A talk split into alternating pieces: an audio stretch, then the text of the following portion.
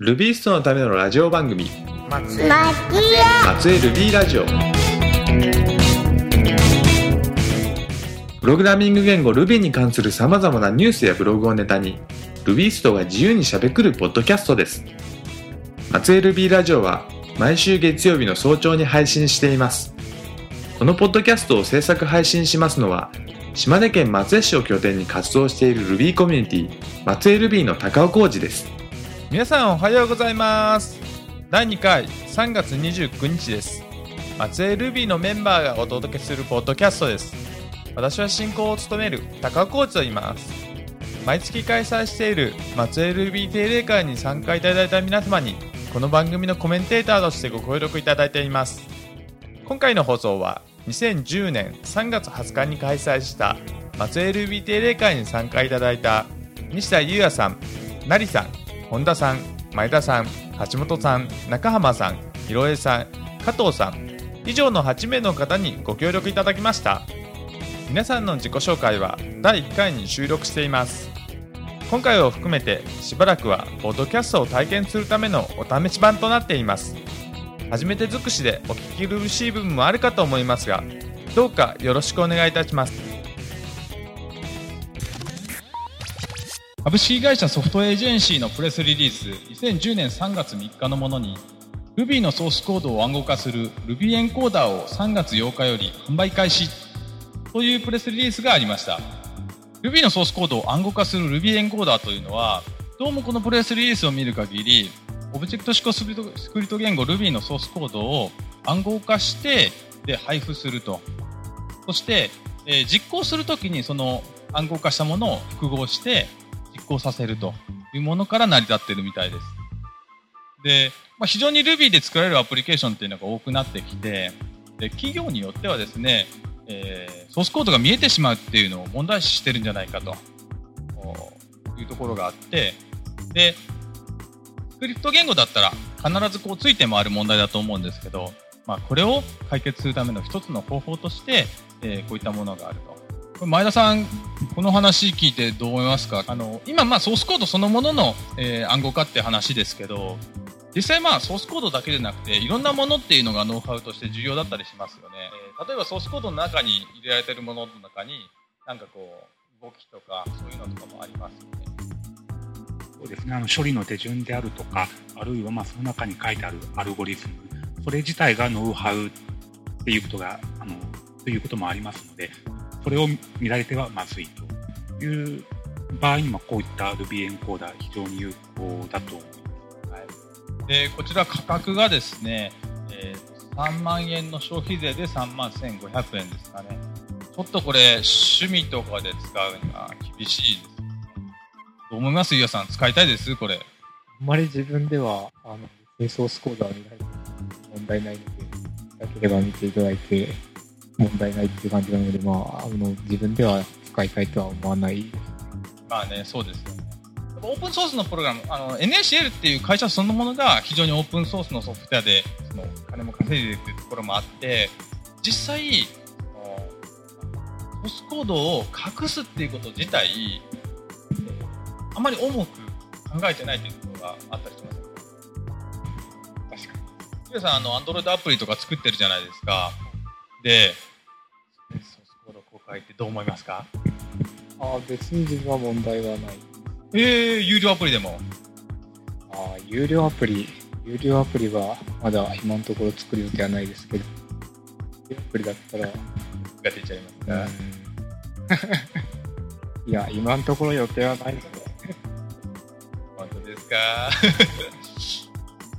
まあもしかしたらあの有料アプリ作られることがあったらあの相談してもらったら僕の方があのアピールしますはい、あの9割ぐらいもらえれば全然。なんぼでも。あじゃあ僕にそのライセンスをもらってゆうやさんはそのオープンソースでソースコードを公開されたらいいんですけど僕がそれを販売してあの全部金もらっては。そういうケースもありますよね。あの、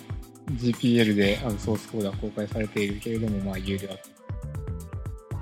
そうですね。僕が今一番よく使ってるオープンソースソフトウェアって Emacs なんですけど、Emacs ってオープンソースソフトウェアで、えー公開されてるんですけど、もともとなんなんで儲けてたかっていう話をちょっと聞いたことがあって、昔ってインターネットが全然なかったので、そのメディアに入れて売るっていうことが、全然ソース公開されてても、ソースコードをもらうっていう方法がなかったので、それをメディアに入れて売るっていうところでお金を儲けた部分もあるって聞いたんですよ。今はでもインターネットなのでソースコード公開したら、本当に誰にでもすぐ渡るっていうところもあります。オープンソースで金儲けするみたいな。どうなんですかね難しいんですかねえ漠然としてます。まあ、だから、皆さんは金稼ぎたいですか？オープンソースで。まあ、それはないよりはあった方がいいと思いますけれども、いろんな形であると思うんですけれども、今はまだそういう状況にあります。はい。はい。でもう少しちょっとコメントが欲しいんですが、中浜さん、中浜さん、あの、はい大手メーカーに勤められていて、で、このソフトウェアをですね、えー、暗号化して渡す。まあ、例えばビジュアルベーシックとか、あの、まあ、C シャープとかもそうなんですけど、えーコンパイルして実行形式にして渡しするっていうところはあって、そういうところだと、まあ、なかなか元のソースコードが見にくいっていうのがあると思うんですよ。で、Ruby で実際に仕事とかされてる中で、えーお客さんからなんかスコードが見えることがまずいとか、なんか会社としてソースコード自体はどうこうみたいな話とかってどうなんですか？我々が仕事をしている環境では、そのお客様の企業に対して、その、ソースコードを含めての納品っていう形で収めているので、ソースコードを隠すっていうこと行為に対しては、特に抵抗はないです。だから、お客さんそのもののその財産としてソースコード、その成果としてソースコードもあるから、それごとを渡してしまってそうですね。ああ、はいはいはい。じゃあ、これ自体、なんか、縁はなさそうな感じですね。今のところは、あーで、その、そういう時にスクリプト言語だからどうこうみたいなのも、じゃあほとんどないんですね。ソースコードが見えちゃうから、この言語が使えないとか、そういうことも絶対、あそうですね。そうですね。その辺は問題はなさそうです。うーん、わかります。えー、じゃあ、このメンバーの感じから言うと、これ、何のためにあるのって話じゃないですか。え、ゆうやさん、えー必要ないんですか？まあ、自分らではあんまり使わないかもしれないんですけど自分らっていうのが、やっぱり SI とかをやってるそうですところなんでねす。かね？はい。結局ソースコードを持って収めるので、そのあたりでは使わないかもしれないんですけども、まあ、あの、お客さんが、あの、このアプリケーションを売りたいという時に、その、それでちょっと暗号化を求められた場合に、これまでだと、あの、いや、ちょっと難しいんですよと言っていたのが、あの、これ以降は、あの、このアプリケーションがあるんで、ちょっと使ってみるといいかもしれませんという、あの、提案ができるようになったっていうのは、ちょっとありがたいところですね。ああ、確かにそうですね。僕も仕事で、あの、お客さんに提供したいから暗号化したいっていう話があって、その時にちょっと難しいですよっていう話をしたことがあるんですよ。ってことは、これが出ちゃったら、もしかしてお客さんからそれ言われたら、答えなきゃいけない？あ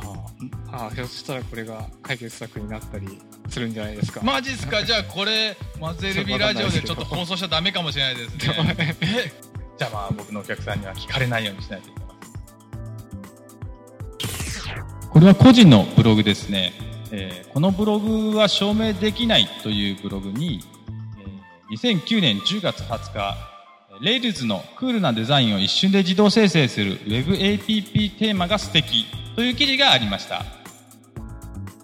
はい。えー4歳の長女がプリキュアにハマっています。それはどこでもどうでもいいんですけども。レイルズのプラグインとして、WebAPP テーマというものがあると。でこれの紹介記事になっています。で、このプラグインはですね、えーこれを入れると、 Rails のアプリケーションに書いた後の、えーその Web アプリケーションの見た目ですね。それが3ペインに簡単にできたり、2ペインにできたりとかっていう、まあ、いろいろと、あの、CSS のサンプルみたいなのがいっぱい入っていて、で、まずはこれをベースにですね、えーアプリケーションを作っていくと、そのそこそこいい見た目のアプリケーションにできるんじゃないかと。そういったものですね。もともとあのデザイナーとかがいるプロジェクトだったら全然いいんでしょうけど、まあ言うても Rails 簡単にできるから趣味でもいろいろやってみたいと思うじゃないですか。その時に結構こういうのが役立つんじゃないかなと思って取り上げたんですけど、これはどう思いますかね？やっぱ、あの、自分ではなかなかデザインとかそうしないので、やっぱこういう、まあ、いくつか、見ると、あの、いくつかなんかテンプレートもあるみたいなんで、もう簡単に切り替えれて、あの、それなりのデザインがされるならば、ちょっとぜひとも使ってみたいところですね。ああ、ゆらさんといえば、あのー、CSS を使ってこうストイックな感じのデザインをされるっていうので有名じゃないですか。あのサイト何でしたっけ？アルマドアでしたっけ？あれじゃない？全然特にデザインしてないんですけども。はい。HTML 自体にこう、ちゃんと従わないといけないみたいな、そういうとこがそうしたいところですね。なるべく、あの、まあ、W3C 標準にはかなった状態でやっていきたいところではあります。はい、バリッドで、かつ、えー、ちゃんと見た目もっていうところだと思うんですけど、やっぱりなかなかあれですよね、開発者としては、見た目の部分っていうのには手が回らないっていうのはありますよね。確かに。まあ、見た目、自分が考えても出した見た目にならないってこともありますけども、でも、それでもやっぱ見た目が良くなると、ちょっとやる気も上がってくるので、まあ、本当は見た目をきちっとしたいというところがありますね。これを使えば多分簡単にできるんじゃないかと思うんです確かに。ぜひとも触ってみてほしいです。はい。えっと、さっきなりさんも使ってみたいなって言ってましたけど、なんか、どんなアプリケーションで使ってみたいとかあります？いや、なんか自分でちょっと趣味のものを作るときに、デザインに気をもみたくないので、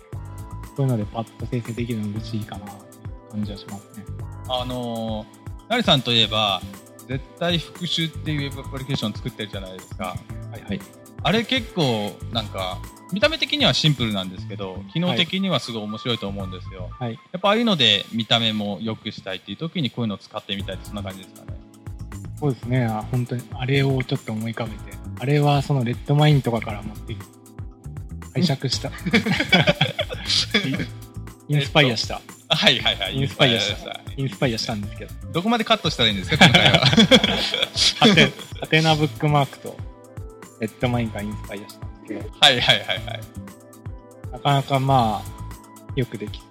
た CSS でした、ね。そうですね。インスパイアするにも限界がありますもんね。そろそろこう自分で何とかしなきゃいけないみたいなところですよね。はい。あフリーなもので。そうですね。まあ、あの、いろんなものが不利なものですが、間違いないと。はい、あの、なんか問題はあるわけではないんですけども、はい、これからなんかアプリケーション使うんだったら、まあちょっと使ってみたいなっていうところですよね。はい、ありがとうございます。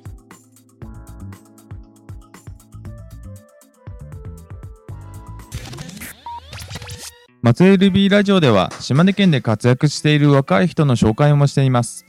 今回から何回かに分けて2010年2月25日に松江にある島根大学前を拠点にしてインターネットラジオの配信などをされている誠司さんに取材しました。それでは政治さん編その2をどうぞもっともっと分かってもらうためにですねちょっと経歴というかあのざっくりどんな感じでこれまで、まあ、誠司さんがどうやってできてきたのかっていうところをお聞きしたいと思ってるんですけど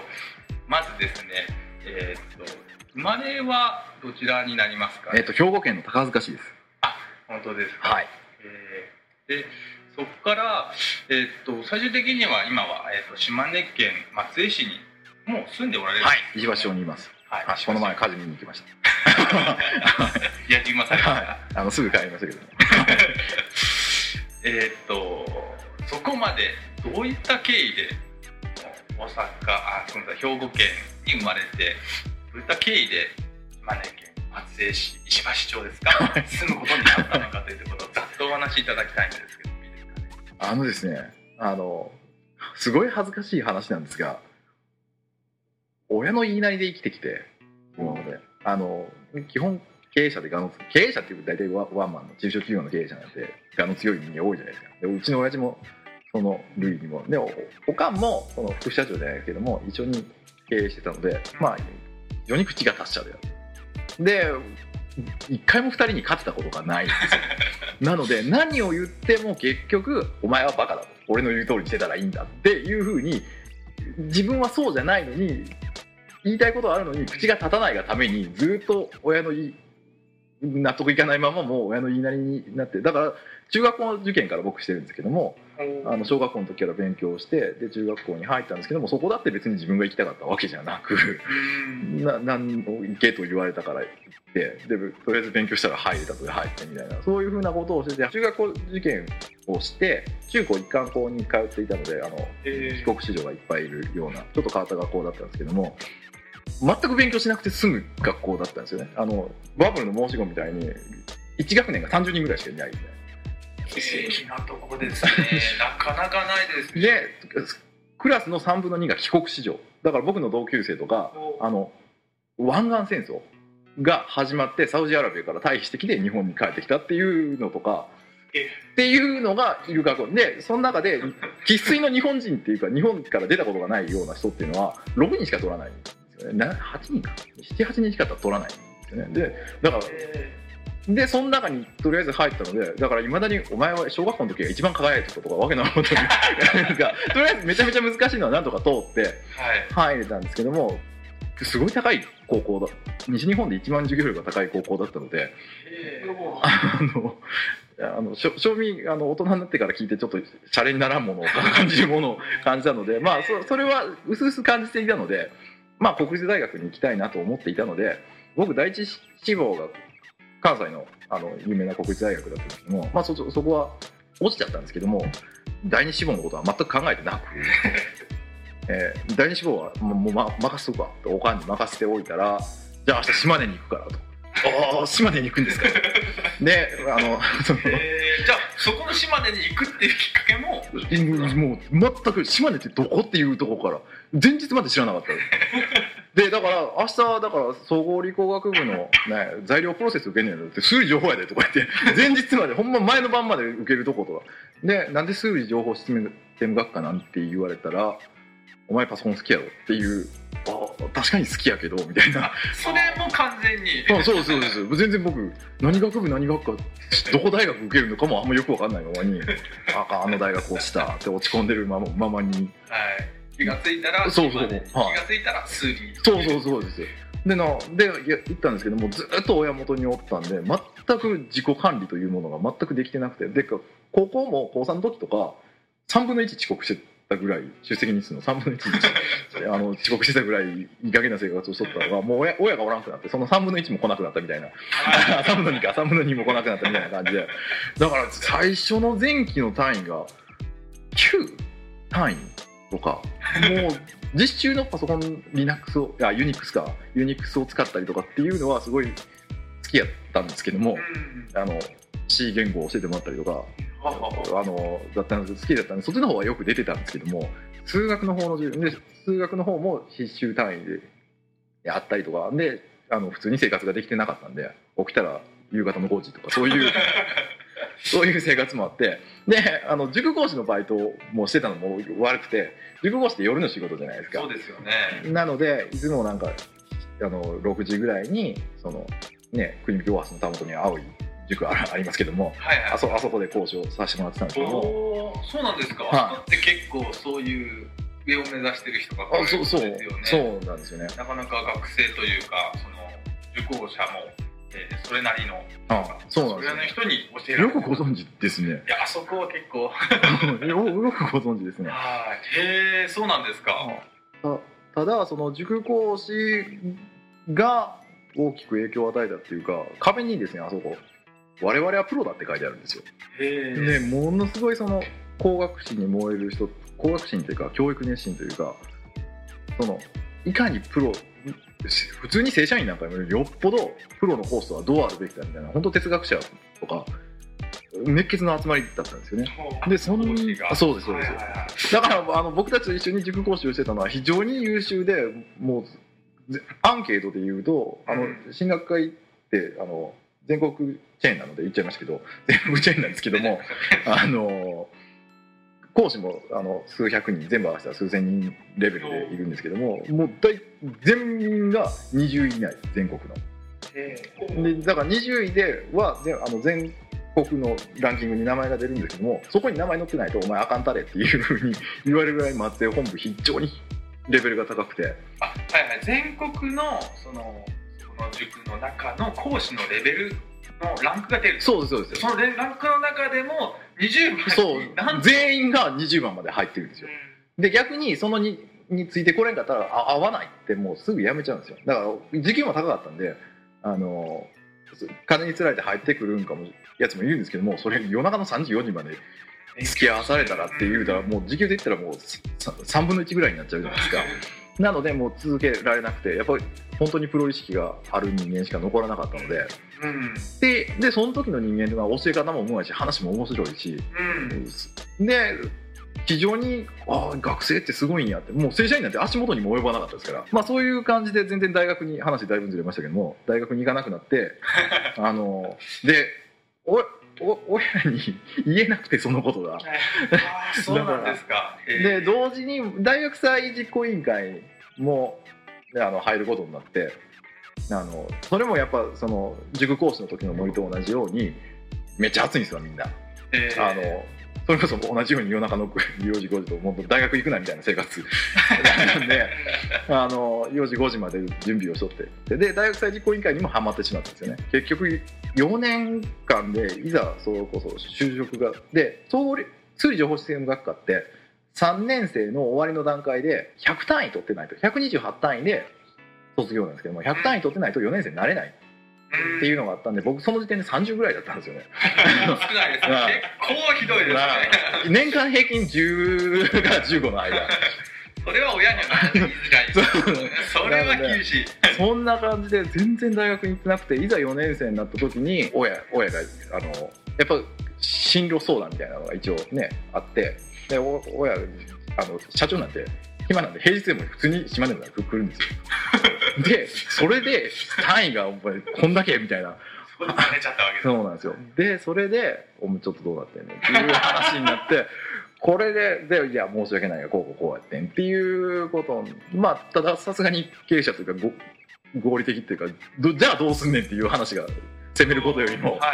い。次の。っていうのがあってでとりあえずそ散々恨みつらみを言って「お前は俺の好みとか全然聞かずにここに放り込んだやろ」とか言って散々わわめいてはい。今度は自分でやる。で僕が自分で文系まあ、あの経営学が勉強したいなっていうふうに思ってたのでただ島大って経営学ないんですよね。うん。でそれに一番似てたのが社会学とか経済学なので法文学部がいいかなっ